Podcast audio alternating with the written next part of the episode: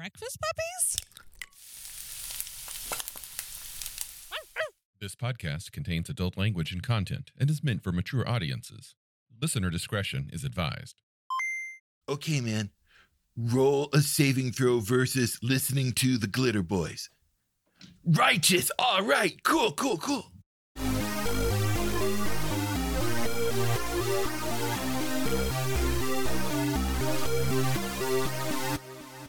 Welcome back, Kevin. Good to be back. Good to have you back. You you really really really really got my brain spinning when we called the other day to try to get you on and I'm really really really glad that we could all make this time work and hear stories of how it all began. Yeah, well, I mean, it's you know, it's it's. I think it's kind of fun and interesting, and most people aren't familiar with it. So, uh, you know, I'm happy to blither on as much as you guys want. excellent, excellent. I was I was so sad that I missed the last one, but I am really excited to be here today. I get to hear the the early days of Palladium, and and th- that's what I really want to hear today. If if that's all right, I'd I'd like to hear what what led up to you deciding that you know I, I have this great great game, I have this great group, I have this great idea. I want to take this and make something of it myself. And I, I I'd love to hear that process today, where where you were, the people that were around you at that time, and kind of the the trials and tribulations of starting your own your own game. Absolutely. And just in case somebody is out there actually listening and doesn't know who you are, give us a quick introduction. On this podcast. yeah. Um, well, hi, everybody. I, uh, first, let me apologize. I've got a head cold, so I'm a little uh, raspy and nasal. But uh, I'm Kevin Siembieda. I'm the founder and publisher and chief game designer at Palladium Books. We've done games like uh, Palladium Fantasy, Heroes Unlimited, Robotech, Teenage Mutant Ninja Turtles, and Other Strangeness, uh, Rifts, um, Beyond the Supernatural, uh, Ninjas and Super Spies, uh, and a whole lot more. Been doing this for about 43 years now. Yeah, and, and my, my start goes back in, you know, very much the early days. I, I think I discovered role playing in 19, like the winter of 78 or the spring Wow. of yeah, so it was early on. I, I was working at an art supply shop, and uh, one of my buddies there, one of my coworkers, Julius Rosenstein, who would later come to work for me, he had discovered role playing and was all excited about it and kept telling me about it and kept saying, Oh, Kev, you would love this. And I'm like, I don't know. It sounds kind of stupid. it did. It sounded kind of goofy to me. And he's like, No, no, you would love it. You would love it if your imagination. And I'm like, Okay. So uh, he finally got me and, and like three or four other coworkers to join this other guy's campaign. And in looking back at it, at the time, I thought the guy was a jerk. But looking back at it, because I, I mean, he just he didn't really do anything to the game master didn't really do anything to accommodate us. Mm. We just Mhm. sat there, you know, uh, not knowing what to do, and every time we wanted to do something, you know, one of the other players were like, "Don't worry, little little first level thief, we'll take care of this." I'm like, "But I want to do something." no, no, you're too fragile. right, right. This I mean, lots first first level Yeah. thieves are pretty fragile. no, they sure are. Uh, I mean, they get hit slap hard by by an ogre, you're dead. Yeah. I mean, and you probably I probably had five or seven hit points for God's sakes. I, I looking back at it, I realized the guy. First of all, Julius has kind of foisted us upon him, and he was running. He already had like four or five regular players, and now you're adding another four or five.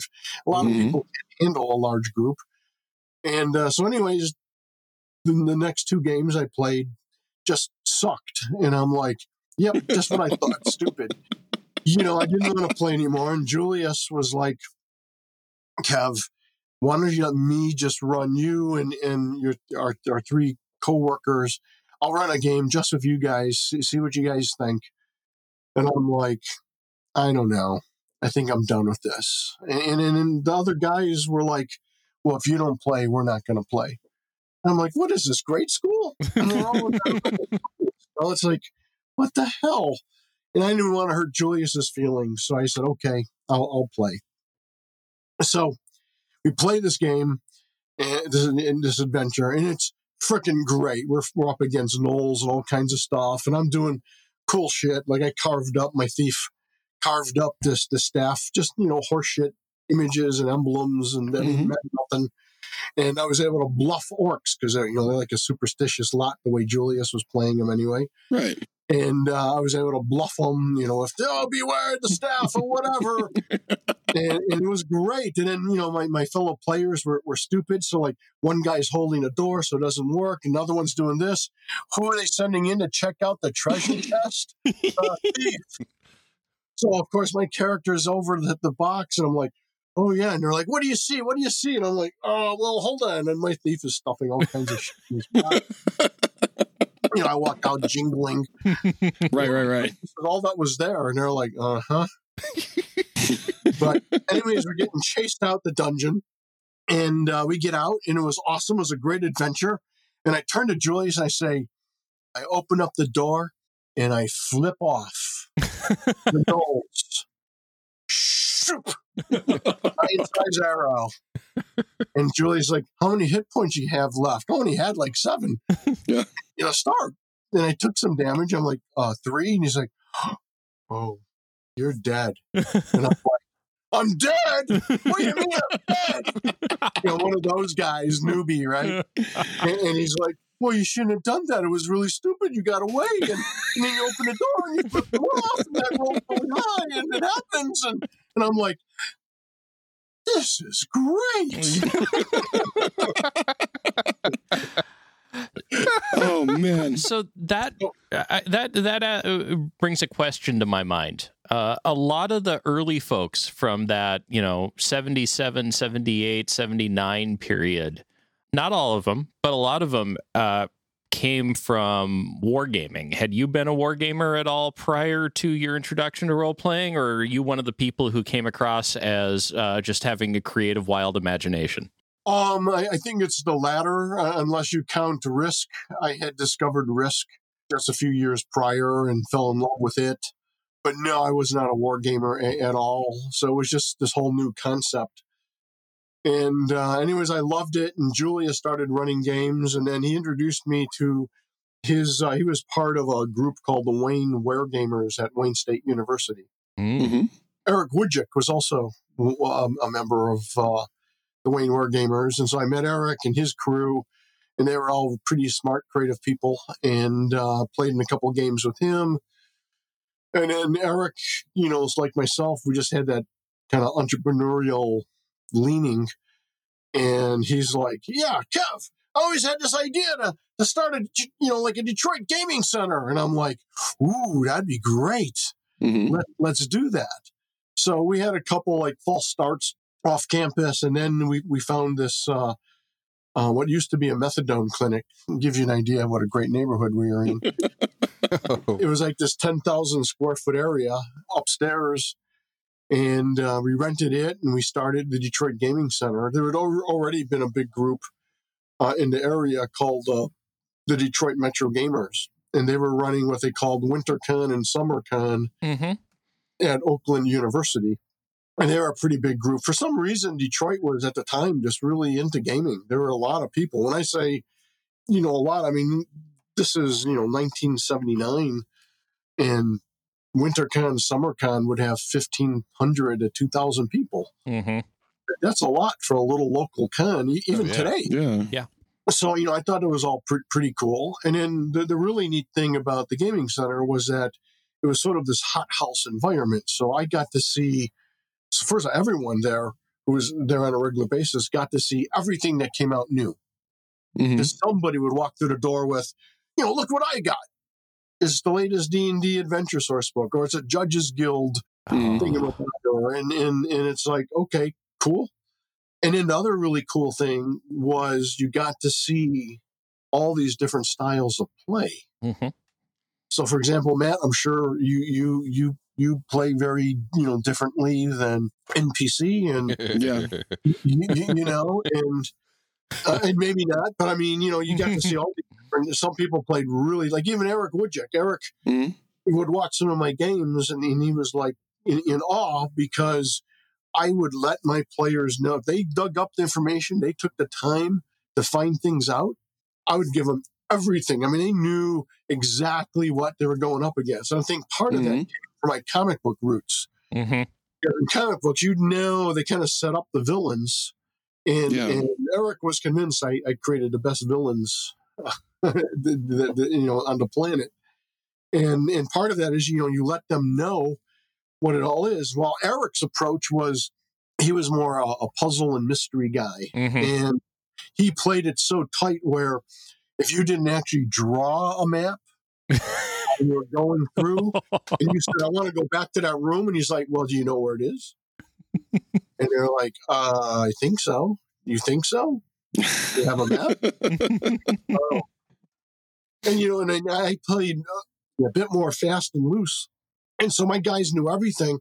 But the thing is, what what what Eric quickly realized is that set up this vast anticipation hmm Mhm. because you know you know you're going up against Thanos, and you know you're going up against this or that. Just to use that as a common analogy. So so you had a clear idea of what you're you're going to go up against, and then you could really plan and kind of figure that out. And so it, it was awesome. It was fun, and that's where I, I experimented a little bit. You would ask me about wargaming. I, I, I fooled around a little bit with some war games uh, at the gaming center, but I really love role playing. I love that storytelling, the characters and stuff. And so I started. You know, my my game was was really uh, popular, and I was running uh, D and D. And then there was a bunch of stuff I didn't care about D and D, and that's not to slam Dungeons and Dragons, because you know some people like to, and, and some people, you know, it's like whatever your favorite game company, everyone else is no good. Poo poo, and I- Yeah. I don't I don't ascribe to that.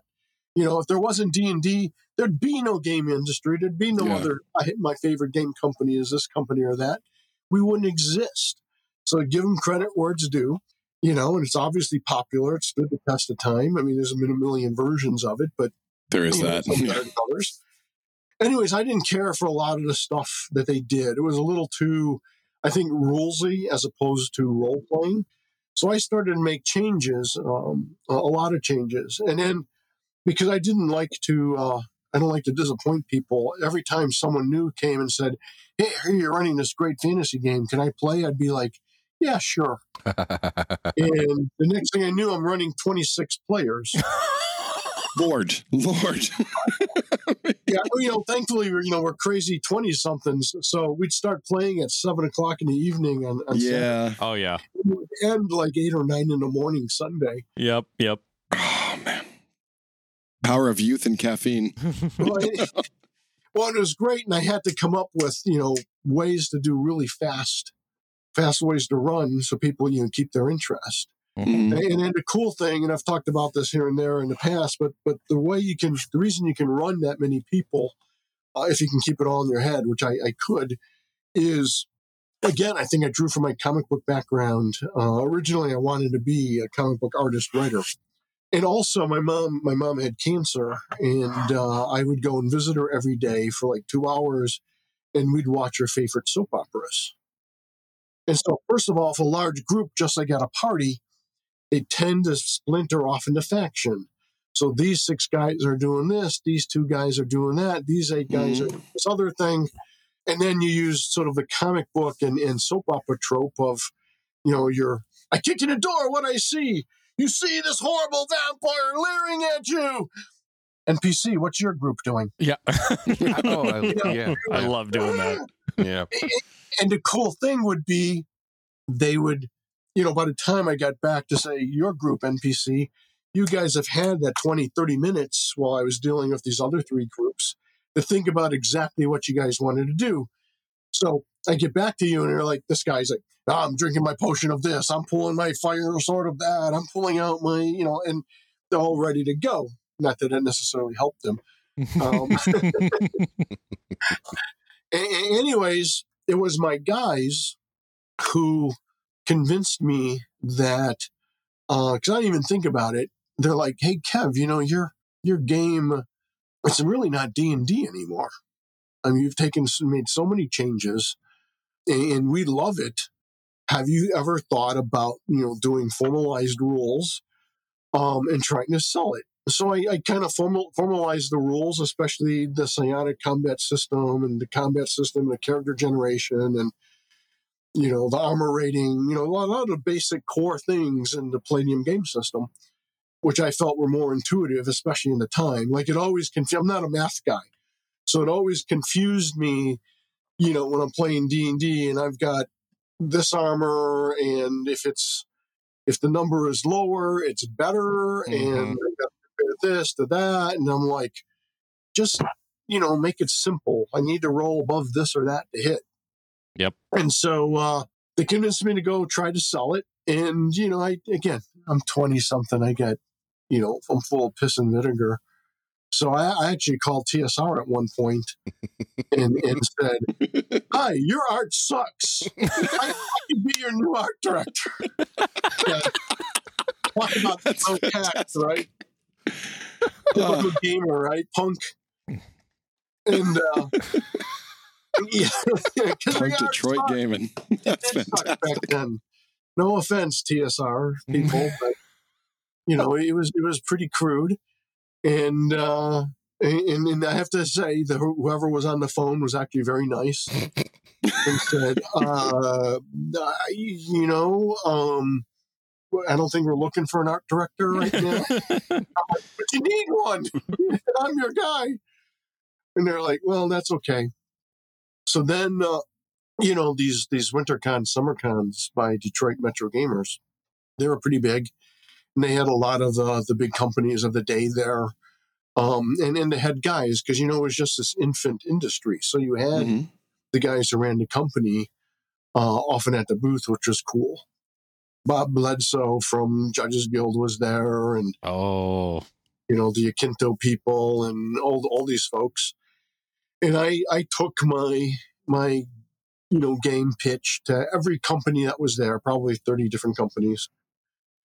And uh, you know most of them was like you know thanks kid go away kind of thing. And uh, Bob Bledsoe at Judges Guild was the only one who made me an offer. And uh, you know Bob's pitch was I'll give you five hundred bucks I'll give you a 2% royalty that goes down to 1% after we sell 10,000 copies. And, uh, and I'm like, well, if you sell 10,000 copies, especially quick, shouldn't that be like go up, not, not, not down? And he's like, nope, that's, that's the best deal I give you, kid. And I'm like, well, um, no thanks.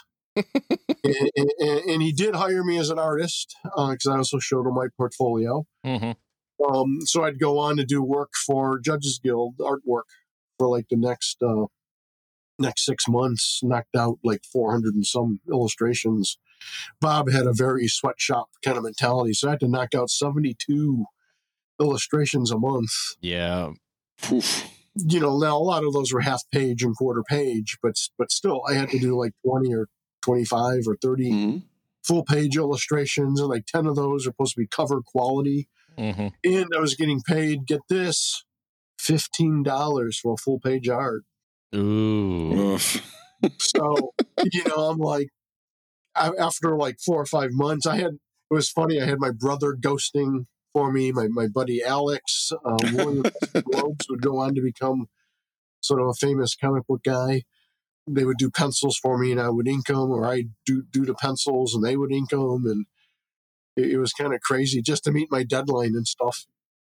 And I'm working up in my, my mom and dad's attic that didn't have unfinished attic didn't have heat. In Detroit. Oh yeah, no, I, I'm I'm like something out of you know a Dickens novel. I've got the fingers cut off, and you know you can see the my breath. you know, it's like Eric Wujcik came and visited me one day, and he's like, "Jesus, Kev, Please, sir, can I have another scoop Yeah, of just- coal? Cole, yeah. I'm just picturing Bob dressed up as as Ebenezer Scrooge now. so what you're saying is you drew a lot of ducks. So yeah, I did a lot of art. You know, I also did some art for Steve Jackson Games for his uh, Mhm. cardboard miniatures. Um, I did a little bit of stuff for FASA um, when they were still doing other game companies before they launched all their stuff. I did uh, I did art for a Traveller source book or two. Oh, really? and uh, they really liked my my my stuff. And uh, I don't know NPC if you wanted this to be mentioned later. It's, it's some other episode, but I was actually the first guy they approached to do battle droids. Oh, yeah. battle- Oh yeah. wow. Tell us all about that. And uh, so I'm at some trade show. I want to say it was the American Bookseller Association. I had already been doing art for Judges Guild, and I had done a, again that that that's a, a source book or two for uh, FASA. hmm and they really, really liked my work. Um, they were familiar with mechanoids. You know that that kind of put me on the map, especially as an artist. Uh, so we're kind of jumping ahead a little bit. Sorry, guys, No but uh, so uh, they loved the mechanoids, and they wanted me to do the art. So they show me uh, images of of you know the Macross cartoon, and they're like, "We have Mhm. the right to these images," and I'm like, "Really? That's amazing." Through 21st Century Imports, which was a model kit Mhm. import company. And uh, I'm like, wow, this stuff looks really great. Uh, and he gave me a bunch of little snap together model kits that I still have to this day for for Macross. And uh, I'm like, yeah, I'm, I'm very. And they're like, we want you to do our mech design, you know, mech designs. You know, you want they'll be based on these at first, and then you know you'll be able to create your own. And I'm like, great. And they wanted to pay me sixty dollars a page, and I'm like, oh. Drawing mechs is a pain in the ass. It's a lot of work, very time consuming. Because you know when you're drawing human figures and monsters and Mhm. stuff, you know it's very organic. You don't need clean, sharp lines to do convincing mecha. You need to have very sharp lines. So you're using rulers and templates and Mhm. curves and making sure those lines are very sharp and clean. And it just takes a long time. And, and I don't particularly enjoy doing a lot of that kind of work, says the guy who illustrated uh, contemporary weapons and like and guns. So I said, no, man, I got, I got to get at least a hundred dollars. And they said, no, the best we can do is 65. And I said, I'll, I'll pass. Yeah. But again, it was just one of those weird moments in my life. And there's been several of them hmm where what if I had done the art for BattleTech? Because I mean, that's Yeah. what Battle Droids became. hmm You know, would I had been one of FASA's first main artists? Would I have continued to do my own thing? Because I was freelancing to help pay the bills while I was in my own company. So, anyways, 1979, 1980, I, sh- I shopped my game around. No one wanted it. So I went back to my guys and said, Yeah, I shopped it around and no one wants it. I, and I told them the Judges Guild offer. I said, You know, for $500, I, I'll just sit on it. I'm not going to do this. They're like, But Kev, this is too good. Your game is too good. You got to do something. They said, Hey, you have publishing experience. Because I, I had done a, I had done a uh, comic book hmm with Alex Marciniszyn and I, Megaton Publications, not the one that's more well known. Someone else took that name later. But in like 1976, we did a series of black and white comic books. And my guys knew that. And they're like, but you have publishing experience, you know, and you worked for a magazine. You know, you could do this yourself. And I'm Mhm. like, no. For those in audio format, he is nodding right now. I had this publishing bug. Um, I had worked on a bunch of fanzines. I'd published a couple fanzines that went nowheres. One of them, by the way, called Night Spawn. oh, And, and the logo, just like this logo, is by Tom Orzechowski, who Mhm. went on to do uh, the, the, the logo and lettering for Spawn since its inception and did a bunch of stuff for Marvel Comics. And, you know, I was keeping that name Night Spawn for something special. And uh, Mhm. I waited too long. Yeah. but uh, that's that's a story for a later episode. But anyways, I, I just once they planted that seed in my head, and I'm like, I, I could publish this. And so what, what most people don't realize is Palladium Fantasy was my first game. It was the first game that I designed and completely wrote and had most of the artwork done. Um, you know, I, I was a poor kid in Detroit and couldn't really afford to hire people. So, uh, which is why the Mechanoid, when it came out, had, and I'm not kidding you, it averaged, if I do recall correctly, 20 typos a page. I'm not a great speller. It was before spell check days, right? and editing costs money. yeah. Mammal, who knew? Mammals have two M's in it. So, and I, and I use that word a lot apparently. Um, so I really want to do Palladium Fantasy. I really wanted to do it as as a book. Originally, I investigated it as a hardcover, hmm but that was super expensive back then. I couldn't afford that, and I couldn't afford to do a box. And I, and I looked at box games anyways, and I thought, you know, you're paying all this money for a box at the time, especially printing it in the United States. You were paying, you know, seven, eight dollars for that box. hmm You know, and then the, the publication inside would be, you know, this flimsy Mhm. magazine thing with some cheap dice and and I'm like, do we really need that? What if we just did it as a book? And at the time in the trade it was known as trade paperbacks or Mhm. soft cover. The whole perfect bound is what most people know it as now. The whole perfect bound soft cover book. That was a new concept back in the in the 70s and, and early 80s. And so I found a company uh, actually several companies that could do soft cover books, and that was great. Except I couldn't afford that either. hmm Mm. Um, I mean, I just didn't have the money. I needed like a solid ten or twelve grand just to print it as a soft cover book, five or six thousand copies, and I didn't have that. hmm I didn't know what to do, and Eric said, "Well, Kev, why don't you just come up with something else, and you know, something smaller, or even release Palladium Fantasy in a series of books?" And I'm like, "No, it will to have the full impact of Palladium Fantasy. It's got to be one big juicy book." So he was like, "Why don't you do something else then?" And that's when I came up with the Mechanoids, and uh, it's a it's what is it, a 48 or 64 page, 48 page, you know, little game in itself. So many typos that I had to do an, an immediate oops sheet. Back in the days of oops sheets, I remember those.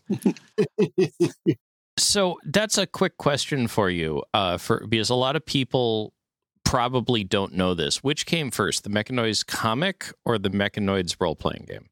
The Mechanoids role playing game. Okay. Oh, cool. He's got the comics. Yeah. It was supposed to be a six issue series or 12 issue and published by Caliber Press. Yeah. Yeah. And I knew Gary Reed, the publisher. We were good friends. And uh, he's the guy, by the way, who first published The Crow, hmm Yeah. Oh yeah. Baker Street, and some other. He discovered some pretty big name. I think they also did Negative Burn, which was a good one. I What's was- I, want, I think they also did a series called Negative Burn, which was kind of I like a so, yeah. yeah. That was one of my favorites. and uh, they did Dead World, I think it was called, and they did a bunch of cool stuff. He Yeah. had he had quite a concern going, but that came out in the uh, that came out in the eighties or, or late eighties, Uh, early let's nineties, see. This one, I think. What is the date on this? Does it even have a date? eighty six 1990. Well, or nineteen ninety. yeah, yeah. This no, well, okay. It has an ad for Rifts, so I'm assuming. Yeah. yeah, It's got to be 88, 80 or ninety. Yeah. yeah. Then I thought it came out much later. Yeah. So the Mechanoid Invasion came out in nineteen eighty one. hmm so I was telling NPC when we were talking, it was, it was kind of wild because I go to my first Gen Con and it's just me and my buddy Matthew Balent, uh, who is also a Detroit Gaming Center guy. And we had this and we had this. This was his Oh little yeah. Oh yeah, The the, old book. the The old weapons. gray You cover this is weapons. book- Yeah, I'm sorry. Yeah. This is comic book size newsprint, which Mhm. is why it's all yellowed. hmm And uh, It's a you know, relic. this was like eight and a half by eleven, folded in half. Oh, And people familiar with our weapon series will recognize Mm-hmm. Oh yeah, yeah, yeah. So, The some only, of the that. only ones I have are these. The well, yeah. this would spawn those those later later books. yeah, I got the two castles because I like castles. So I, I learned. So for every one mechanoid I would sell, Matt would sell four or five of these. oh, And granted, you know, this was a buck or or I know I guess he was selling for four bucks. hmm Four bucks. You know, I'm selling this for three ninety five. So I learned first of all, don't under or three seventy five because I could produce it cheap. This cost me like thirty two cents to make, right? hmm So like I'll sell it cheap. And by selling it cheap, a lot of people go, "Ooh, I can get this cheap. I'll buy it." No, some of them had a thousand people say, "Sounds kind of cool."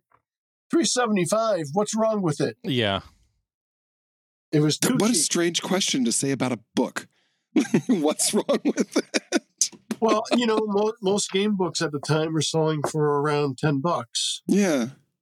and it was just you know and here it's a complete game and you know people were just not buying it hmm but the thing is with this little weapon book you know it's before the uh the internet you know if i say what's a flamberge a lot of people don't know you say hey you know what's a pole arm? Most people don't know you know what's a halberd? You know it's a type of pole arm. Most people don't know. And matt realized that at the gaming center. He was a history buff. Oh, so he spent like, I don't know, at least two years compiling all this crap, which was super, super useful. And even though the drawings were very simple, Mhm. they're, they're really effective. And the little dash marks show you exactly where the blade is. It told you how heavy it was. It told you whether it was a single hand or, or you know, double handed weapon.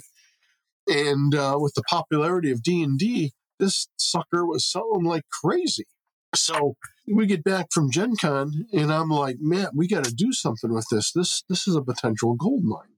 hmm And uh, you know, meanwhile, you know, Mechanoids is doing all right, but it's I only have a couple of distributors and and I said, why don't we I said, can you expand it? And he's like, Well, I don't know. I've got like seven hundred weapons in that little book.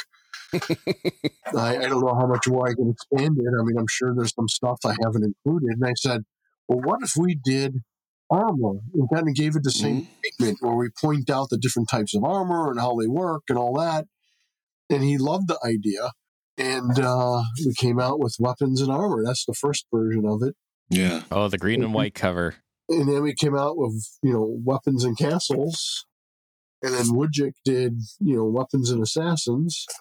And uh, we did exotic weapons and weapons of the Orient and, and all kinds of stuff. You know, of course, today now they're, you know, they're nice, pretty little perfect bound Mhm. with color covers, but the uh, armor's we- weapons and armor book was our first quiet mega hit. Uh, we, we sold like hundred thousand copies in four or five years. Wow. Back I in the mean, day, that's amazing. That's amazing. Yeah, Yeah. Yeah, they were huge. We, we had them in libraries. We had them in Mhm. schools. Uh, it, it was it was pretty neat. So that that was cool. But you know, we're still, you know, we weren't selling those for a gazillion dollars either, and um, we know we were doing good stuff. But and then I wanted to do more with with the Mechanoids. I had a bigger story in mind. So the Mechanoids was a trilogy. So the second book Mhm. in the Mechanoids was the Journey, and the third book was Homeworld Yeah. and I did most of the art for them. I, I wrote them. Eric contributed a little bit here and there. You know, those were doing all right. Those came out in 81, 80, in 82, and they were starting to get some momentum. I'm getting to the point where I might be able to uh, to print, uh, you know, the the Palladium Fantasy game the way I, I envision it. And then uh, Matt came up to me and said, "I've got a cool idea. Let's do, let's try doing a box game." Because we found a place I could do it Mhm. simpler, cheaper. And uh, we came out with Valley, Belly of of the, the Pharaoh. Pharaohs. Oh my God, is that in shrink wrap still? Yeah. Yeah.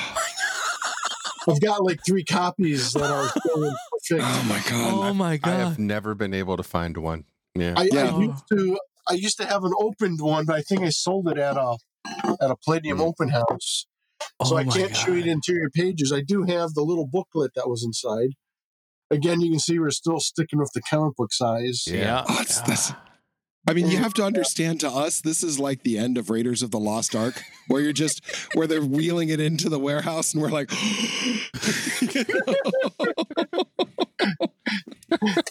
Well, and- the problem with this was, and that came out in '82, and I put I put a ton of money in it. And, well, ton of money at the time, probably Mhm. like six grand, six or seven grand, and it just tanked.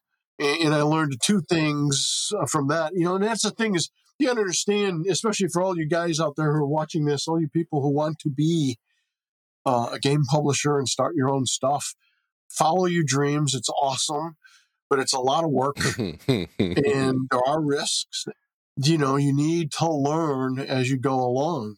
Mhm. And so I learned from that that one, historical games, unless you do them just right and they have the right spin on them, they don't sell. Yeah. You know, there's always exceptions like like Bushido and Aces and Eights and some other stuff out Mhm. there. For the most part, historical games are not real popular. Second of all, it didn't have enough wow factor. It was kind of a more historically accurate hmm game, and even though there's some really simple magic, you know, compared to D and D or what we had in in Mechanoids, the, the the journey, and what what you know you could find in RuneQuest and other stuff. You know, who wanted to play this? You know, there was just not enough world development, not enough wow factor, magic that would really, you know, monsters and shit you could fight and kick ass and have Mhm. fun. It was like, eh, it's like a history lesson. Sorry, Matt, if you're watching this, because Matt Bell even things i mean that's so true because even today like people are discussing on rpg conversation forums about man i sure would wish that i could find a wild west role-playing game that wasn't magical or wasn't horror or didn't have aliens or i wish i could find a bronze age role-playing game that wasn't gods and, Mhm. and stuff so the people are out there but they are not the majority of their customers No. and and there's something strange you know with valley of the pharaohs it like when i first found out this existed it was became and still is to be perfectly honest one of my you know holy grails of uh, achieving. But eh, because i i as a kid was super interested in that particular period of history the you know of going from the early dynasties through the ptolemaic period. But there is something about Egypt where it's both incredibly fascinating to a lot of people and every single time somebody tries to do a role-playing setting based on Egypt it tanks. It doesn't matter how much magic you have in i mean Yeah. like i have a copy sitting at home that's like a 290 page role-playing game supplement for through third edition dungeons and dragons that has like other than the rules nothing to do with dungeons and dragons it's not associated with forgotten realms or anything Right. like that I've talked to the publisher of that game. It is their worst selling product ever. And it's it's like people if you like looked at the early days of the History Channel and A and E, people would be eating up the documentaries. Can't get an Egyptian selling uh, setting sold on as an Mhm. RPG, and oh, I don't know why. it's a shame I, I, I don't either because you're right. The the gods are amazing, and and you know we incorporated a ton Oh, of yeah. them into Palladium Fantasy, and people love them.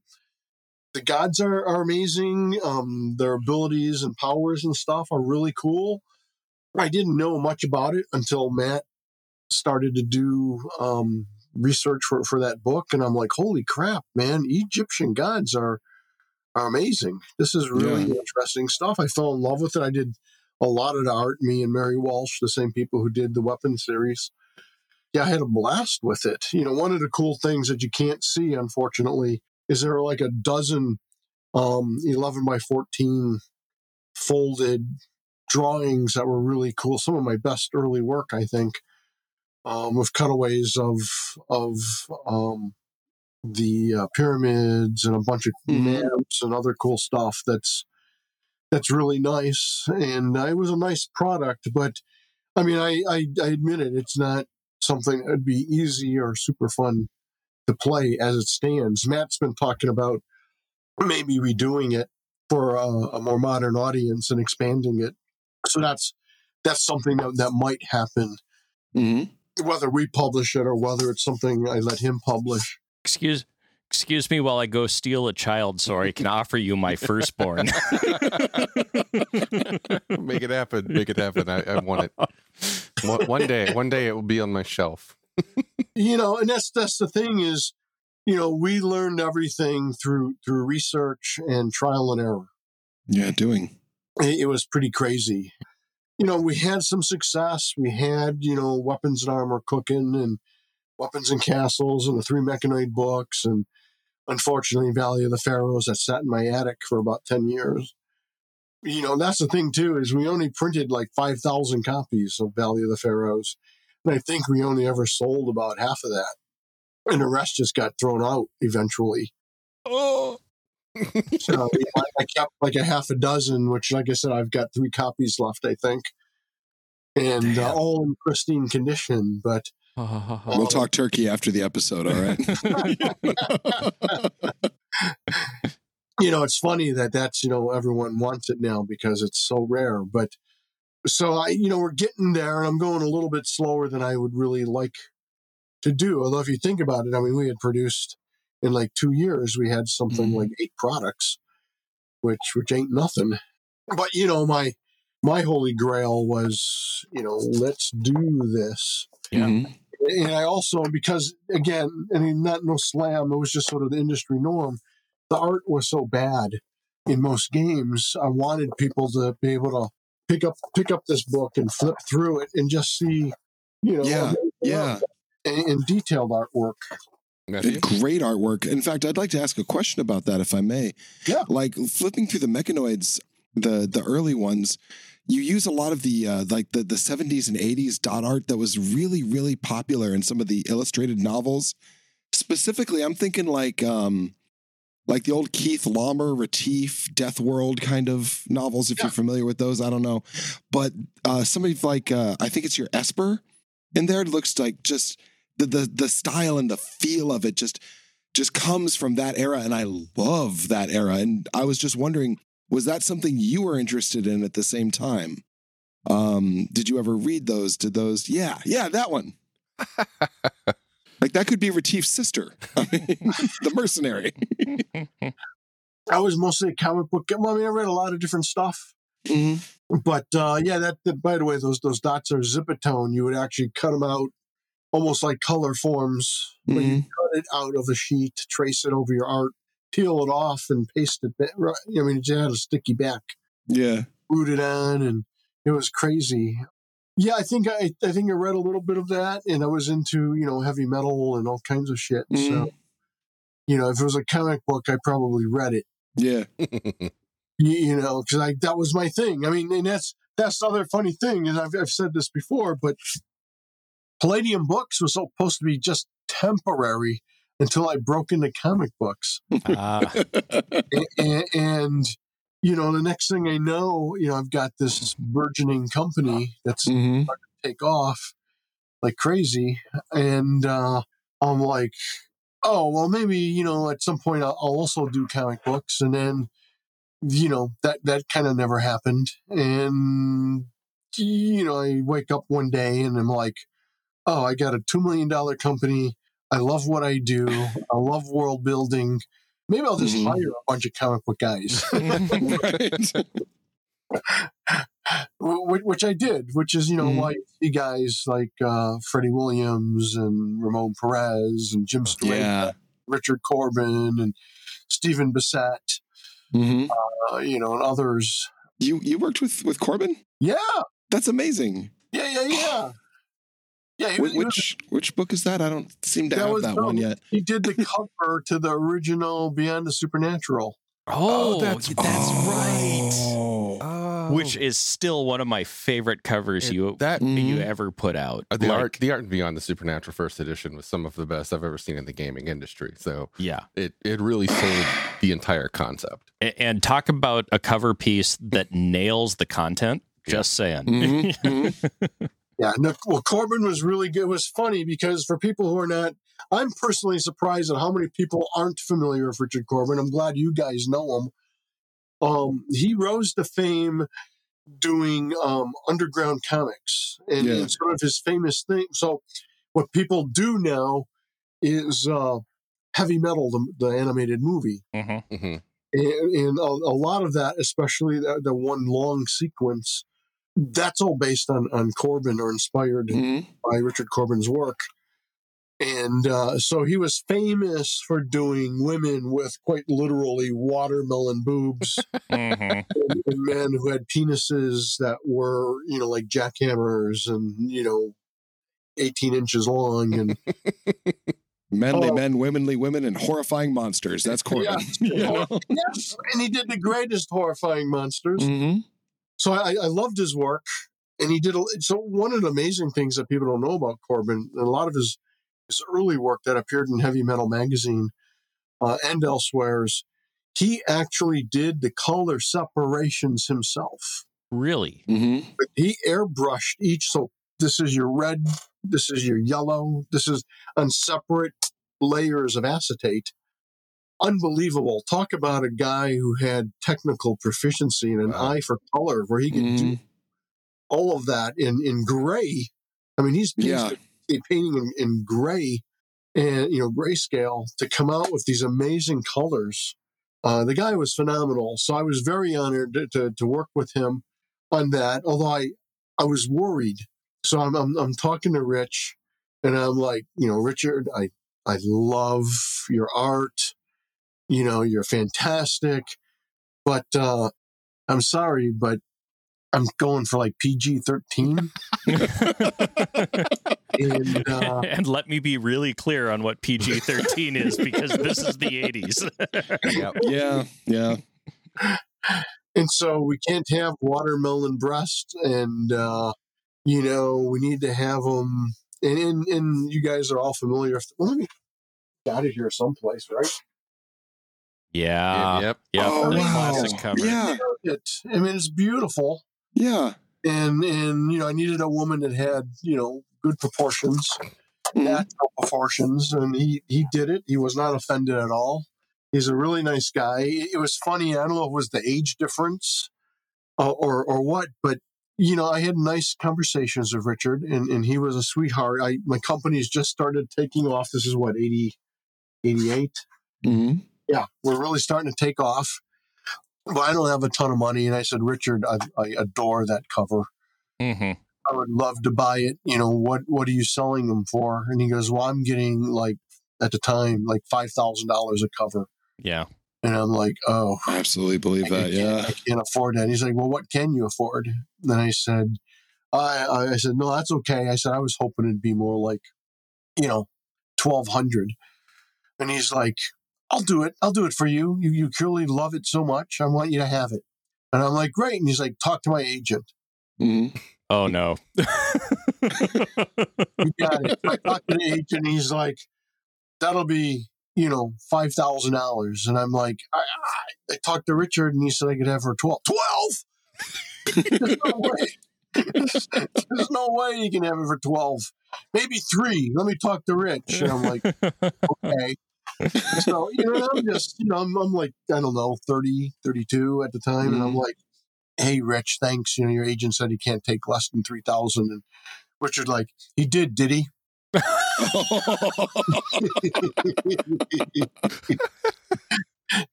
It's oh, yours man. for twelve hundred. Write the check, mail it to this address. I'll take care of my agent. oh my god. So how cool is that? That, that's, That's- amazing because for folks who don't know, I mean, at this point, Corbin's already got heavy metal up and running. Uh, he's already Mhm. done the cover for Meatloaf Bat Out of Hell, uh, Yeah. you know, and it's like, this is amazing, you know. His art books are like bestsellers. Den has happened. Yeah. Yeah, he, he's one of the hottest guys at, Mhm. at that time. He's one of the hottest guys in comics, and, and you know he's quickly becoming a legend. And uh, so that was amazing. So get this: the story doesn't end there. Oh. Oh. All right.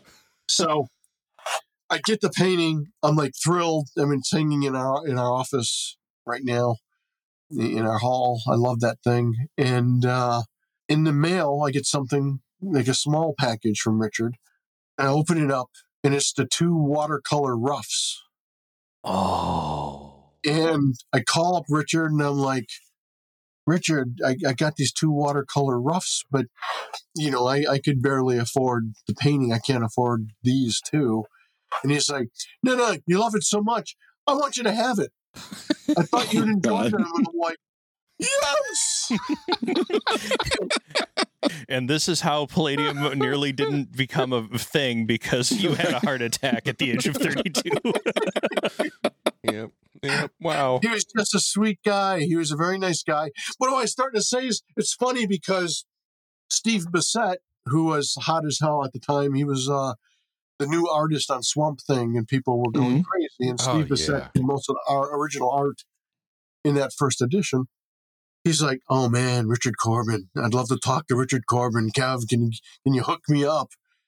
And I said, "Well, you know, I'll I'll let Richard know, and uh, I'll pass along your phone number, and you know, I, I don't know if he'll call you or not. And he's like, that that'd be great, Kev. And so I'm like, okay. So I, I pass it along, and I talked to Steve Bissette a few a few weeks later. He's like, oh, that Richard Corbin, he cracks me up, doesn't he? Crack you up? And I'm thinking. No, our, our conversations are really just business. and you know there wasn't a lot of like i said i don't know if it was the age difference or Mhm. or what but we you know i usually hit it off with people but i didn't really hit it off with i mean he was sweetheart obviously and we had conversations but it wasn't like man it was so much fun talking to richard and man what a card he was just Yeah. always very serious That's crazy though. Yeah. wow. You've you've been so in these early days, you seem to have a gift for networking. You you might not always get the yes, but you always seem to leave people with a good impression. Mhm. How much how much of that was your uh, key to your success, you think?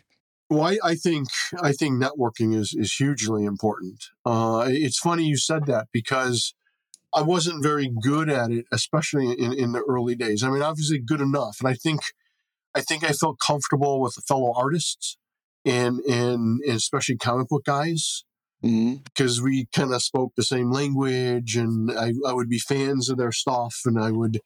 You can tell when you're talking to someone if they really know your stuff or whether I mean this is a great example. I mean, you guys clearly are immersed in Palladium stuff. You, you know our books and and, and our our characters and, and the lore and all that stuff, our history, Mhm. and have a genuine interest.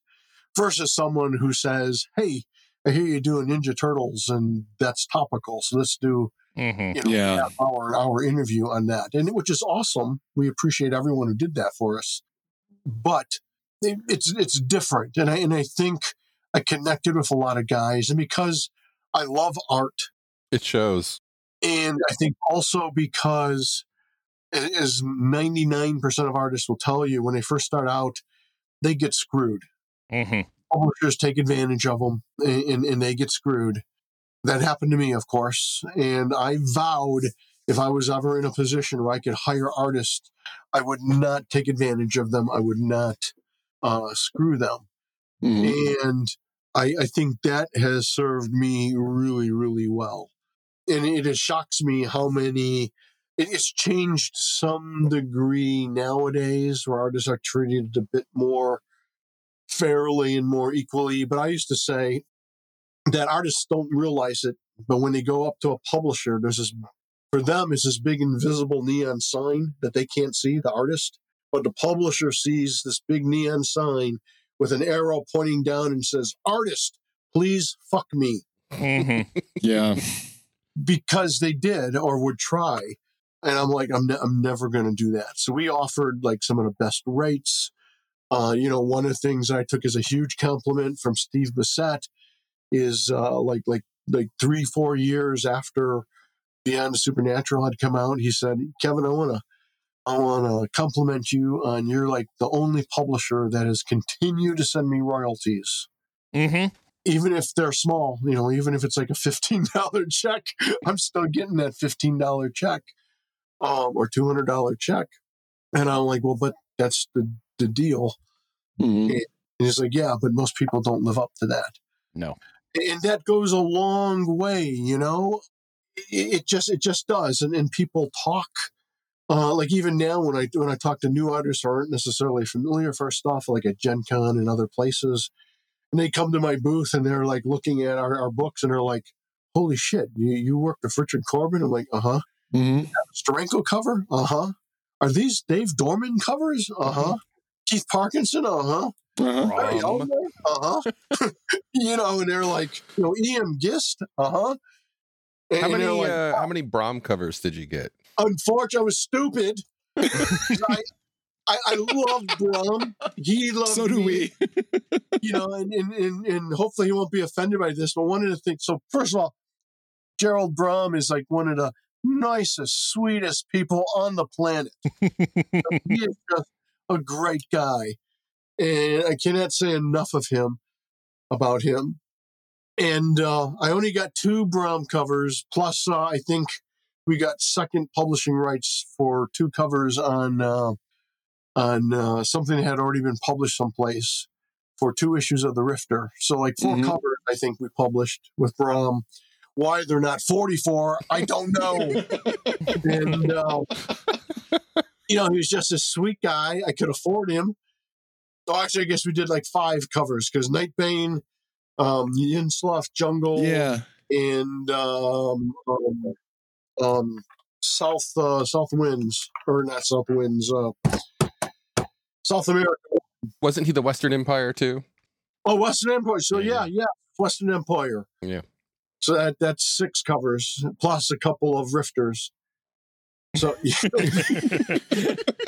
got that Matthew's Yeah, sitting there got painting. stroking the cover. paintings hanging in my office, the original painting. Uh, Yinsla. when NPC and I uh, were first getting going, whenever we did a, a, a Brom cover, we'd do it with the Inception noise. We go Brom.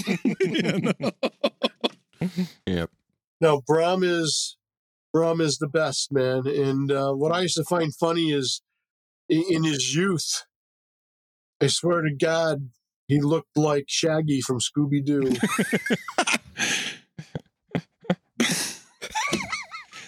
I mean, I'm I'm holding the best cover ever, but I mean, it's just like, I'll put these back away. so, but but it's interesting uh, about you know the early days and sort of being a trailblazer. Mhm. So nowadays, everyone's like, yeah, of course, perfect bound books. Mm-mm. you see them everywhere in, in every you know every genre especially in, in, in role playing but when we did this nobody else was doing it hmm i think the only other company that came out with a, a perfect bound softcover edition was uh, runequest at one point Oh yeah, that's Yeah. right. No- Mhm. nobody did it forever fasa i think started to do it with mech warrior Yeah, Yeah, a few years later yeah. and they. I, I will say this: they hold up. Mhm. I, I, I. There's, there's the plastic peel, but they. I still have them. You know, and they're they're still good. To varying degrees, all of the Palladium books that I have have held up, except for some of the early ones that had the plastic peel. But the FASA books, I don't want to put anybody down specifically, but those FASA books They didn't make it. apart. Like Mhm. all of my early BattleTech and Shadowrun and and uh, Star Trek Perfect Mhm. Bounds, the pages just started falling out very quickly. Wherever you got it from was just better. You know? But the thing is, Yeah.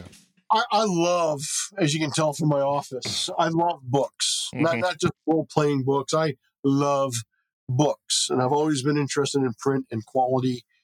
And so, in the early days of role playing, books falling apart, pages falling out were really common, Mhm. and I Mhm. didn't want that. And so we we became known as as the company that the pages would never fall out of because we we and I never understood this. It's like put your money in the product. Mhm. So for like an extra, I don't know what it was, like 15 cents or 20 cents a book. Yeah, that's cutting into your margin times five or 10 or 20,000. But I mean, God's sakes, that's nothing. Yeah. We would spend the money to get our books Smythe sewn and glued. Mhm. So just like most hardcovers, these books are sewn. The the pages will not fall out. You'd have to tear them out or cut them out. They cannot fall out because they're they're sewn Yeah. together. So, fun little story going off of this. Uh, about decade ago, I was over at a person's house, didn't know that they were a role player. And uh, I walked into their study and saw their shelf of role playing books. It included a first edition, first printing of Ninjas and Super Spies. That I don't know if it was his particular copy, but I've seen other copies of that one where um, it had the uh, split issue um, in it. And in the front cover of that one, because he pulled it off the shelf to show it to me, there was a letter from when he had reported the uh, that it had split within two months of his purchase from you all uh, it was signed by like I guess your office manager at the time or whatever, apologizing profusely. it was hysterical. He kept it with the addition as like uh, just a sign of you know how much you, you folks endorsed your product and well we do and we care about our fans yeah. you know so you know but so so doing Perfect Bound was new. Now, the original book or two, the first few mm-hmm. books, mm-hmm. they were uh, varnish, not plastic lam. And mm-hmm. while the mm-hmm. lam, especially the early lam, will eventually peel off mm-hmm. uh, with with you know profound use and age, I felt like they held up better. That's why we went always go with the plastic lam. But it's funny, other things we had to sell is at the time in 1983 when this came out, there was the perception that these are much more flimsy mm-hmm. and must be shrink wrapped to protect them. Mm-mm. Oh my gosh, I had to fight with my distributors to not shrink wrap my books mm-hmm. Because I wanted people to be able to flip through and see the cool artwork and go, holy shit, what's that? Mm-hmm. Yeah that dragon's cool. Oh, whoo, wow, what's this? You know, I mean, you're not going to find that in a D&D book in 1983. no, you're not. You know, I mean, the biggest distributor at the time, Windmill Hobbies, Joe Butcher, Budricks. He's, he's a, I, I, I loved, loved Joe. A really good guy. He was sort of your typical cranky old man. Mm-hmm. so he was a holdout. He didn't buy our stuff for the longest time. Oh, that's not true because he bought it in 1983. But, you know, we kept sending him product. Every new release, we never hear a word. Mm-hmm. And so finally one day I get a call from from Joe Budrick at Woodmill Hobby, and he's like, you know, I want to buy, you know, 50 of these and 30 of those and blah, blah, blah. And I'm like, I was so excited to have him. Because that's the thing, too, you got to realize in the early days, I mean, I was pretty much Palladium Books mm-hmm. with some help from Alex and then my my fiance Marianne Dietrich, and then uh, you know, and some other friends, Wujcik, and this person, that person would would chip in. We were kind of talking. Alex and I were talking about that before the show, and he's like, "Who is that woman that you were so impressed with that that you know could really." You know, do key lining super fast. And I'm like, I don't know who you're talking about, Al. And he's like, you know, it was some woman, you know, and he's like, from CCS, maybe, Center for Creative Studies. And I'm like, oh, yeah, Laurie Mazer. But, you know, people would, would come in and give me a hand, especially Alex and, and Matthew Balent and Eric Wujcik. But it was pretty much a one man show. And then I think Alex was my first part time employee. And I, Alex has been my, Alex Marciniszyn has been my best friend since eighth grade. Anyways, Joe calls up and he's like, you know, and I'm like, Joe, I'm so glad you're picking. I, I, I think I think you'll be really happy with this. Your competitors are, are, are buying this like crazy. And he's like, no shit, kid. What do you think I'm buying this for? and I'm like, oh, oh yeah. Uh. But but he was a he was a cool guy because when he saw Palladium Fantasy, he believed in it so much that you know the whole hobby industry, no matter how nice it looks, mm-hmm. you know, it has always been direct sale, which means mm-hmm. if your store buys it and they don't sell tough cookies, you know, you you you you eat that loss. Yep. Joe actually went around to like a hundred of his top clients and said, "You take five copies of this book, and if you haven't sold them in two months, I'll take them back." That's actually amazing for early model booksellers. That's that's wild. It was. Yeah, what a great guy. Um, good guy. Yeah. But at the fight with Joe, because he would shrink wrap the fucking books. like, Joe, no, I want to work like this and get a hard on. Hundred percent. Yeah. Um, so my original brick and mortar gaming store was Collector's Connection up in Duluth, Minnesota, uh, which I'm probably going to end up mentioning because uh, they had a lot of positive things over the almost two decades I did business with them.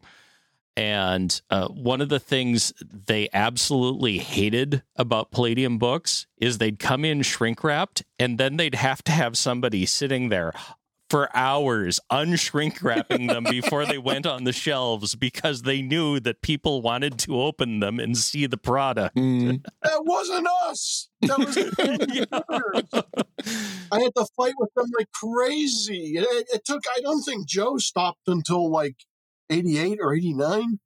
I'm like Joe, don't make me come over there. You're just in Ohio or just in Illinois. I, I can drive down. That was another reason why, uh, as you were saying earlier, the whole box set thing. For me, it was always another strike against getting a box set was that I couldn't look at the components. And I understand why they did it. They didn't want anybody to just opening it up and taking the dice or whatever. But when you have a box set that actually has books in it, I want to see inside the books. I'm not buying it for Yep. the box. I'm buying it Yep. for the books. Yeah. Yeah. Well, that gets back to what you were saying, where it grew out of the war game, which is all boxes. And so a lot of people had the mentality of if it's a game, it's got to be in a box, Mm. which I understand to a degree. You're seeing that more and more these days. And we're talking about doing uh, in the future that Palladium will do uh, introductory box sets because for grandma and grandpa and Uncle Bob, hmm they they see a big ass book and they're like, "Holy shit! this is a rule book. Yeah. Yeah. It's two hundred and fifty freaking pages. I'm not buying this for twelve year old Timmy." Mm-hmm. The loss leader these days, everyone's doing it. BattleTech has a has a tiny box, and you know, Warhammer has a tiny box, and D and D has a tiny box, and Yep. yeah, But, but that's because when Uncle Bob goes and sees a box and he Mhm. can flip it over and he goes, "Oh, you get these two booklets on how to play. One's an adventure book, one's the rules." yeah, You get some dice, you get some uh, character cards, some character sheets, a map that all makes sense to them because it's what they know as a board game. it's an old model. The first taste is cheap. After that, you pay. But, you know, in the early days, we couldn't afford all that. And I sat back and went, I'm a role playing game company. Mhm. You know, I'm I do role playing games. I don't want to uh, uh, be putting all this other stuff in there. I, I'm going to create a really nice, durable book and, and sell it as a book. And I want people to be able to, you know, to flip through it and go, oh, yeah, oh, wow, this is cool. You know, which you can't do with a box, no matter how well the box is designed to show what's in it. You know, you can't see it. You know, that was the Kevin Long cover we did later. Yeah, I wish I kept it on there a lot longer than I did. It's a great. I love that cover. Mm-hmm. I, I admit I'm partial to the red and black. That was my first taste of holding an RPG book in my Yes. hands. And that red and black, just just looking at that, I remember my imagination just going a million miles an hour from that one image. Yeah. Well, again, the mother of necessity. I Mm. couldn't. I couldn't afford to do a color cover, but I could do a two color cover. And you know, I did my homework. You know, and being an artist, I already kind of knew this. But you know, red and black—that's a real popular color combination. yeah, Mhm. But red, black, and white. And uh, so I'm like, I'm going to do this. and have a cool back cover, and then we'll have a cool game master screen. hmm Mm-hmm. Yeah, I mean, that's why Arms of Nargash Tor, our first source book, Oh, You know- with that cover. it's two colors too because I couldn't afford to do color, and you know the art was mine because I couldn't really afford to hire artists. But it's good art. So Thanks. no loss there. yeah. Yeah. Well, and The co- Judges Guild helped me. You know, I didn't realize it. So one of the things Judges Guild did is they they would reprint my art, a lot of people's art, uh, over and over and over and over and over and over again. And uh, uh, in fact, one particular piece, it happens to be a spider, a very nicely rendered spider. It was a full page illustration. Up, to my knowledge, they reprinted it 26 times. So even though I only worked for Judges Guild for like six months, people saw my art for like six years. And and and me and um, Janelle Jaquays were were known as the uh, the two good artists at Judges Guild. And they had some other good artists, but I mean, we tended to be a cut above the rest, and Mhm. so uh, you know that was that was pretty pretty cool. So people knew my art. So when they'd see my art, they're like, "Oh, it's that good artist from." you know, I th- I think that helped me. The art definitely definitely like your your commitment to paying the artist shows in the fact that you have good art and i think any anybody that i've met over the last uh, years of my life talking about role-playing games when would inevitably come to the conversation of our love of palladium games they're like that art Mhm. like, it always goes there within the first like 15 seconds of that part of the conversation always Yeah. It's and for me it's one of two. It's either the uh we, we call it the Butts edition, the the the first rifter. Uh, the first rift, I don't know if you know that about us, but and the second one is uh the the Robotech. oh yeah. Uh the, this this book uh, was the one that that hooked me. Such an amazing book, such amazing art too. Well, Kevin Long, you don't get much better than Kevin Long. I mean, the guy's the guy's great. Uh, does magnificent Mhm. robots and machines, and I mean, he's a great all around artist. But I mean, his his uh, robots are just stellar. yeah Yeah. Well, and that's the thing is, you know, I I know art, and and, and I know good art, and uh, like I said, I've always been able to relate to artists. So very quickly, early on, I, I came to realize I can find lots of artists who are as good or better than I am, but it's hard to find people who really get role playing and world building the way I envision it, the way Wujcik envisions it, the way Neil Sean Robertson envisions it so I, I started to do less and less art and more and more of the writing. Which again, for like the first fifteen years, if someone said, "Well, what do you do for for a living?" and I'd be like, "I'm an artist, oh, and I write," and I'm like, "No, no, writer publisher who does some art." yeah. But you know, that was my orientation. I wanted to be an artist for the longest time, and was I am. Yeah. But uh, you know, where I've really made my mark is in world building and Mhm. you know that that's been a blast but nbc we we were we were talking about uh moments that that could have changed the course of of history for for for me and palladium did you want to get into this in, in that with Yeah. Yeah. janine and or janelle um so Jaquays and i we we, we hit it off uh, like i said you, you can't tell nowadays because i'm a blabbermouth but um, I used to be very shy. Uh, so I was not a great schmoozer, especially at like parties and things. Mhm. But, you know, one on one and with artists, you know, and so Janelle and I hit it off. And, and we were Judges Guild's two top artists. So Janelle went on to do work for other game companies and, and most notably went on to become like the uh, art director and and I think games manager or games I forget her I forget her title, but she was like the head of games at Kamiko or Kamiko at um, Coleco. Coleco. Yep. Mhm.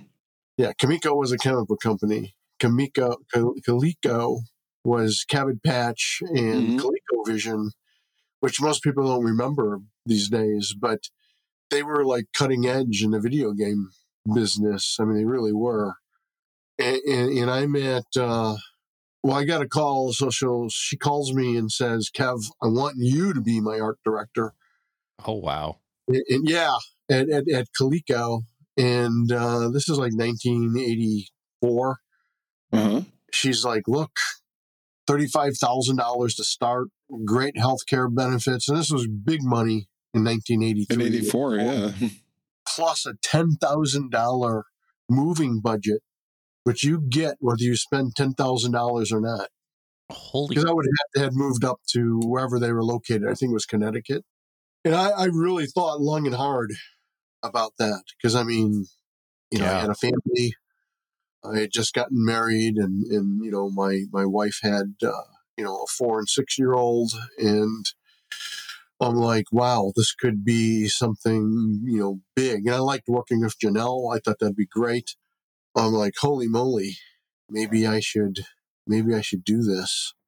And then uh, my mom was sick. I think that was the big thing that stopped me. Really, was that uh, she was sick and I'd have to move away, and Mm. I didn't. I didn't really want to do it. My mom and dad needed my help. You know, wanted to be there. I mean, when I say sick, I mean like on, on death's door. I mean, she lived till eighty nine, but she had her good good years and bad years, and so uh, I turned I turned Janelle down, and then I'm at I'm at Gen Con, and she shows up in front of my booth, and she's like, "Kevin, you got to do this." it's kind of like Darth Vader. It was kind of like, "Just think what you and I can do together." and, and, and I remember feeling so awkward because I'm like, "But Janelle." And leave all of this, and I sweep. And you know, it's like the three Mechanoid books, three weapon books, Heroes mm-hmm. Unlimited had just come out. So it was Palladium Fantasy, Nargash Tor, you know, Heroes Unlimited was brand new. And, and she just kind of smiles and says, Think about it. Talk about it with your wife. Oh, that's a low blow right there. Somebody was playing hardball. Yeah. but man, I mean, if I had if I had taken that job, would would I have shut Palladium down? Would I have continued to do this? Would I have gotten Turtles a year later? right. or Robotech two years after that. I mean, none of that stuff might have ever happened. There might never have been Rifts or, or Mhm. Beyond Supernatural or any of that stuff. Yeah, on behalf of us all, we're I'm glad to say that you didn't become a salaryman for Cali- ColecoVision. Continued to chart your own course. Didn't Coleco kind of tank shortly after that anyway? They did. It, Yeah. it was one of those things that, you know, one of those rare moments where two years later in a company that was like sky high is on Yeah. kids. And I'm like, I guess that was a really smart decision. Yeah. yeah. Um, Yeah, they were one of the trailing casualties of the great arcade crash. Um, Yeah. yeah. But it's weird that you even you have a Coleco connection uh, in that way because so many other people that were involved with Coleco, uh, Michael Stackpole, a couple others, passed through Coleco at some point in their career and went on to be amazing world builders within the RPG related space. Yeah. well, I think part of that was J- Janelle r- recognized that. Mhm. she, she was very sharp and, and knew it made good games and was really trying to put together one of the first big, you know, studio bullpens of artists, writers, creators. Yeah, I, I don't think that's a coincidence. I think she kind of knew what she was doing, and uh, they had faith in her and were letting her run with things. It's a shame they went they went under. I mean, that's sort of the problem when you you kind of live and die by uh, fads Yeah. Mhm. Yeah. you know, they had the double whammy of Cabbage Patch Kids was huge, and right around the same time, Cabbage Patch Kids were, were tanking. So was ColecoVision. hmm Yeah. So that was it. It was all over. Well, and then at some point, uh, Jim Steranko, you know, so again, my comic book, Jim Steranko was like a god to me, and I kind of jumping ahead, but Steranko offered me a job as Mm. well. And, and I, Mm. that was an easier one to turn down. You know, that that was kind of wild. What if I had taken that job and did be working for Jim Steranko in Reading, Pennsylvania? So when did you start kind of like you and, and Eric Wujcik did a lot of work together in the very, very early days. When did you start kind of putting together like a, a team of the of the names we'd start to recognize as time as time goes on? A lot of the the usual suspects. I think pretty pretty quickly.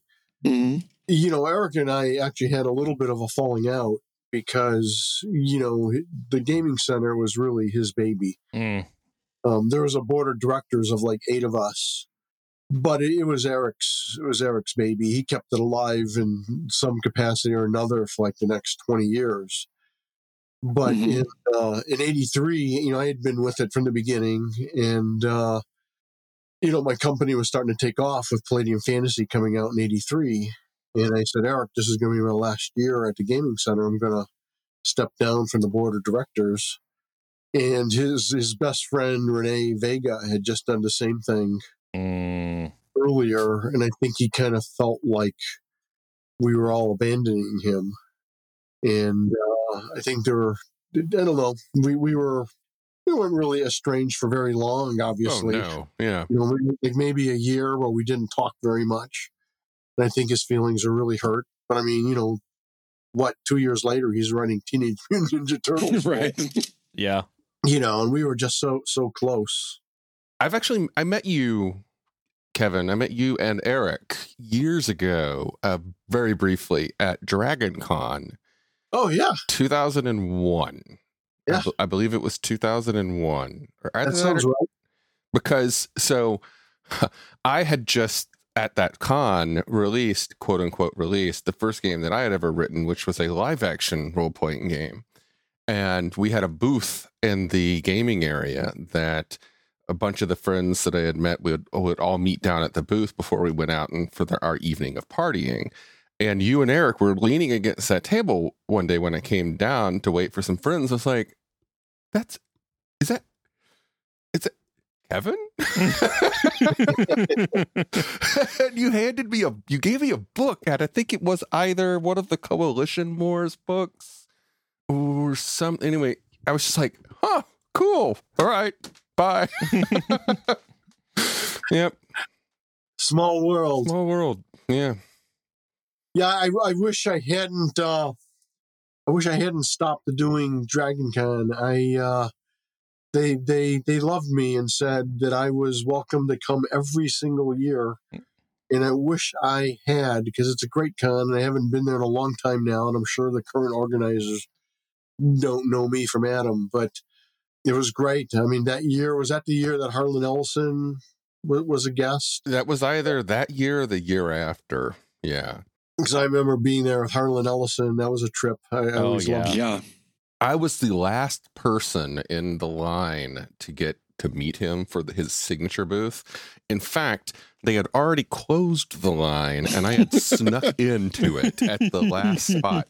And when I get up there, the person standing there is like, You're not supposed to be here. And Harlan looks at me like, "Ugh," like, like he is just frustrated as all hell. And I say, and because the person who was right in front of me had brought like 30 books. Oh, Lord. And he was signing them, and he looked at me. It's like "Ugh." I said, "I just want to shake your hand, man." And he said, "Thank you." and that was our interaction. Yep. Yeah, he was my favorite writer for a very long time. Yeah. Yeah. Oh yeah, he's super prolific Mhm. and uh, consistently good. Yep. I actually have a Harlan Ellison story, although it kind of ties more to Ninja Turtles. Let's Because I got it. really Ninja Turtle stories. We'll we'll note it down for when we get to turtles. Yeah, But- you should. Yeah. Yeah. Yeah, You should, Harlan yep. Ellison Turtles. yeah, that's one I got to hear. Yeah. It's one I desperately want to hear, but we'll, we'll definitely do it. So, anything else that you think would be like worth sharing of that lead up to? Yeah. What, what, what do you think? Yeah, that when you finally hit go on Palladium Fantasy, like what all? Hell, I mean, what was that like? What did that feel like? Like finally just being like, "Bam! I have this book now. Buy it." Oh, it, it, it it feels great. It's it's like it's like having a baby. You know, seriously, it's it's your baby, and you're holding it, and it's funny because uh, I- I've been able to enjoy this again with with Sean, uh, my business partner. When when Titan Robotics and and, and CyberWorks came out, he's like, oh, Yeah. and, and the people listening to this might think it sounds crazy, but it's like Mm-mm. even though you wrote the whole thing and, and and maybe even laid it out and you sent it to I mean you're there shepherding it every step of the way until it's delivered in your hands it's not real and there's just something that feels so good to Yeah. hold your baby in Mhm. your arms and go, "Oh yeah, there, there he is, or there she is, Mhm. and she's beautiful." It's just, it's very rewarding. Yeah, I mean, it just is. And back then, it was awesome. I mean, we were we were off to the races, and it just it felt great. Uh, and, and I got to, I want to give a shout out to Tom Bartold because he helped change the fate of Palladium. So, like I said, we were doing pretty good. We kind of got a, a little stumble with uh, Valley of the Pharaohs. Mhm. So I didn't have the money now to to do Palladium Fantasy. I would have to wait probably another six months or a year. And uh, Tom Bartold, who was one of my original defilers in my, in my fantasy game, one of the guys that encouraged me to, to go off on my own in the first place, calls me up out of the blue. It's some evening. I get a call from him and he goes, Yeah, Kev. And Tom was kind of a goofy guy like this. And he's like, So I've got $10,000 and I need you to tell me why I should invest it in Palladium books instead of buying land in Alaska. And, and I'm like, what? Yeah, here's why, Tom. Um, I just looked into my my pitch mode and ranted and raved for 15 minutes. And Tom said, okay, I'll give you the check this weekend at the game. And I'm like, hot damn. I work up a contract and, you know, we, we worked up a, a deal. And because of Tom, I was able to do that Palladium Fantasy. And Palladium Fantasy and, and those weapon books really helped helped us get moving. Mhm. And, and, you know, it's funny because I am a comic book guy, and everyone who knew me knew I was very much a comic book superhero guy. In those early years, all I got over and over again is, You're doing what? Palladium Fantasy? The Mechanoids? Shouldn't you be doing a superhero book? All these other people are doing superhero books. hmm And I'm like, It's just not there. And they're like, What do you mean? And I'm like, It's it's still percolating in my head Mhm. what it needs to be. It isn't. It isn't done yet. It- It's. It's not. It's not ready. And uh, they're like, okay. By the time when Heroes Unlimited came out, there were already like I don't know, 15, 20 different superhero games out. There were a bunch of fantasy games when I came out with my fantasy book too. So One of the interesting things is uh, of that period with all the publishing companies that were taking off in the RPG space is how many of them didn't survive their Valley of the Pharaohs Mhm. moment. Yeah. And also, like, and this goes even to this day, how important those angel investors are. Th- those people who believe in the team behind the product and the product themselves and will write a $10,000 check to Yeah. bridge the gap. And, Damn. Yeah. uh, you know, I, I, I, so like, I super appreciate it whenever, you know, folks like you remember those people who cut that $5,000, $10,000 Mhm. check at, during the break, make or break moment just to keep the lights on and keep things rolling. Yeah. well, even the even the fifteen hundred dollar people. Yeah. Uh, Frances Loebs William Messner Loeb's mom. She knew. Oh. I mean, we, we were pretty close. She was a sweet lady, and uh, I wanted to launch my company. And and like I said, I was a poor kid in Detroit, so I didn't have a pot to piss in. I had fifteen hundred dollars. I needed three thousand to print this, and uh, I said, Mrs. Loebs, you know, could you lend me fifteen hundred dollars? I mean, again, we worked out a deal. She got ten percent of the profit, and uh, and uh, she was a sweetheart, and she said, "Yes, I'll, I'll do that for you, Kevin." And she lent me the money, and so you know, fifteen, three thousand dollars, half of that borrowed in a dream, launched my company, and that's why I say follow your dreams, people, Mhm. and just realize it, it's going to be work. Nothing's easy So, and if you're willing to put in the work, if you love it, do it because it's it's awesome to live your dreams. Mhm. so she got, so she, so she did that for a repayment of a $1,500 loan and uh, 10 points on the publishing. Apparently, she and my grandmother were cut from the same cloth.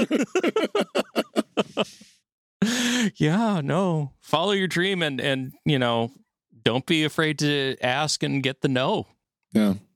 Well, and that was the other thing. You, you, I, one of you guys had asked something about how did you, you know, find all these these artists, and, and Yeah. that was a thing. Alex was great, where he was. uh He's always been sort of my my researcher, bloodhound guy, and and even though I was I was shy, uh, especially in like social situations, I, I was pretty straightforward and bold in other areas, and. So, like a lot of people, when we got Jim Steranko, were like, "How did hell did you get Jim Steranko?" You know, we we I called them up and said, "Hi, Jim. this is what I do. I want you to do a cover. How much do you charge?" He told me, and I said, "Oof, I'll have to see if I can dig that up. I'll get back to you." Mm-hmm. I, I mean, it was as simple as Mhm. as that. Um, you know, it never hurts to ask. I mean, sure, they might say no. Don't take it personally Mhm. you know, and and explore the possibilities always. Yeah, yeah. It doesn't it doesn't hurt that you know you you were talking about how many uh, superhero games there were and uh, how many like D and D you know fantasy games there were, but I don't think there was one uh, NPC. What do you say about Palladium Fantasy that is it ma- that makes it different, especially when you're talking about the uh, the the cauldron? What, what do you Oh, call that? I refer to it. I say Palladium Fantasy's metal as fuck. Yeah. like, how do wizards gain spells in Palladium Fantasy? By drinking pints of blood and casting a spell Yeah. that can drive them crazy. That's how you get spells. I'm like, okay, yeah, this game's pretty metal. Yeah, That I is like also, it. That is Yeah. also the most Detroit sentiment I can Yeah. think of. Yeah.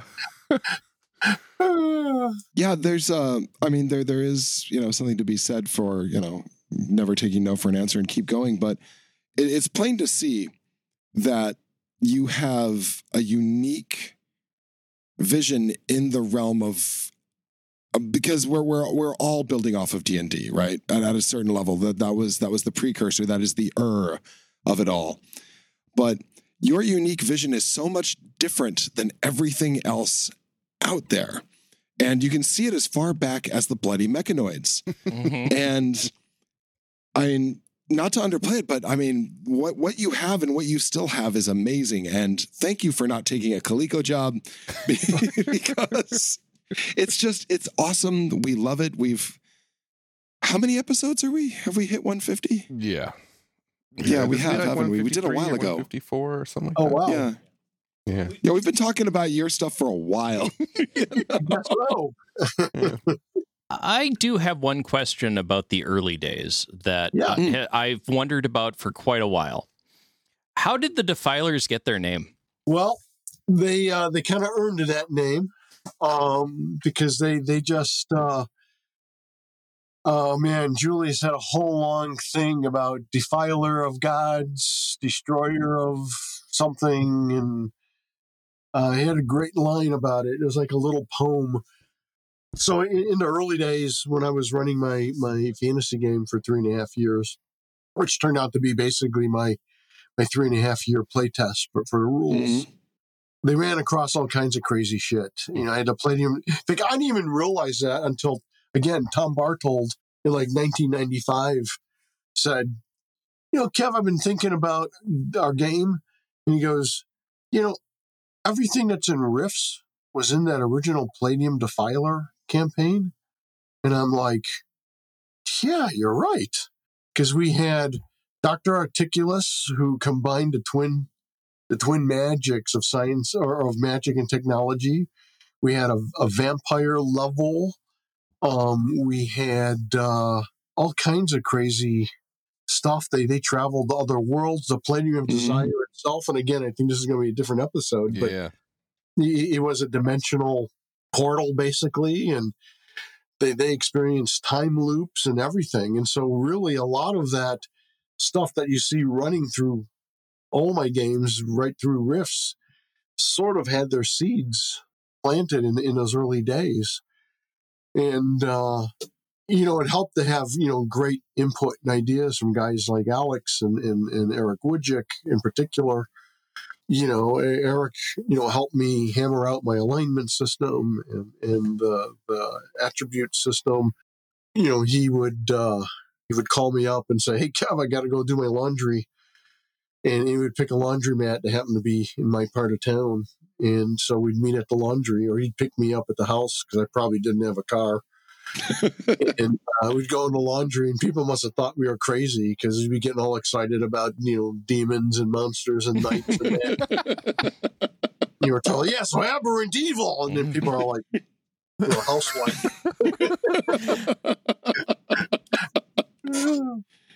oh man. I think that is actually a really, really good spot to leave that right there with the scaring. And we should come back and talk about um, alignments because we actually just did an episode on that. Yeah. And uh, Oh, I would cool. love to hear the the early story on on your. Life. It's actually our second episode on that. Yeah. I would love to come back and hear about the development of of the alignments. Yeah. Yeah, that'd be great. Yeah, hmm Yeah. Absolutely. We can we can talk for another two hours just on my my love of fantasy alone. Yeah. So- Uh, Yeah. that- that's kind of it's kind Yeah, of we why haven't we wanted fantasy Robotech. to be its own thing because yeah. it's such a vein to tap. Mhm. oh yeah. So, do you guys like alignments? oh yeah, Oh, seriously, has it come out yet?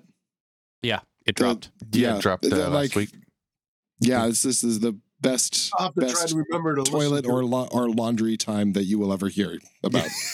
yeah, it's it's within the last three or four episodes. So if you if you want to take a Yeah. listen to it and hear us talk about it, yeah, we just gush about it. It's it's it's nuanced. You'll you'll hear it in the episode. We we love it. Yeah, I, I love alignments too. I'm always surprised when people go, "Yeah, alignments." mhm. And I'm like, they're they're vital. At least the way I run my games, I, ca- Mhm. can't imagine characters without an alignment. Yeah. Yeah. And, and we'll talk about that later. Hey, can I give a plug for our current sale? Please, Absolutely. please do. It, it'll, this will run till uh, where's my calendar? It runs to uh, February 13th. We've got our uh, mutants and, and, and ninjas and superhero sale going on. The, the After the Bomb books, uh, which can be used with, with Ninja Turtles, are uh, on sale at half off right now Mhm. through next next Tuesday or Wednesday, and uh, uh, all the Heroes Unlimited stuff and a couple other things are all on sale um, at like thirty percent off. So come on down to the Palladium website, and stock up. Buy direct from the publisher. by direct. Cool. Absolutely, and we encourage that all the time. Is like go go there and, and get it from them because we want them to continue. Mhm. I Yep. appreciate that, guys. Yeah. Well, excellent. Thank you so much. Thank you so much for taking the time, and we really look forward to doing this series. Yeah, me too. Yeah, I just the these stories they, they were so inspiring to us when we see them at the end and the beginning of the books, and we just kind of wanted to get like a a long timeline of of the development of of Palladium books and your personal journey through it, and any anecdotes you care to throw out. We're here for. I could I could spend an entire several hours talking to you individually about each book. Mhm. like, yeah. Absolutely. Well, guys, it's a pleasure. You know, NPC. I love the idea of doing this series. I'm so glad. uh, I'm This is looking great. forward to it. Well, thanks for joining us. Thanks for joining us. Excellent, everyone. Uh, and folks, thanks for listening to this. We've got more coming with Kevin joining us. Uh, hopefully, many, many, many more of these discussions. Uh, we, we we love doing this stuff, as you can tell. We we are all fans and just uh, exploding with joy to talk with Kevin. so uh, check us out on our Discord if you want to drop by and say hello and tell us your own early stories of playing Palladium games and how they inspired you. And we'd love to hear them. Cool. Good night. Starships, magic, mystic martial arts, romance. All of these can be found in A Cloak of Blades by Isaac Sher. You might have heard my name before. I've done a lot of voiceover work for Breakfast Puppies. And I've recently released my first novel. It's available on Amazon as an ebook and paperback, and you can get it for free if you have a Kindle Unlimited subscription. I do hope you'll support my work as you're supporting Breakfast Puppies. And it's been a pleasure talking with you today. Have a good one.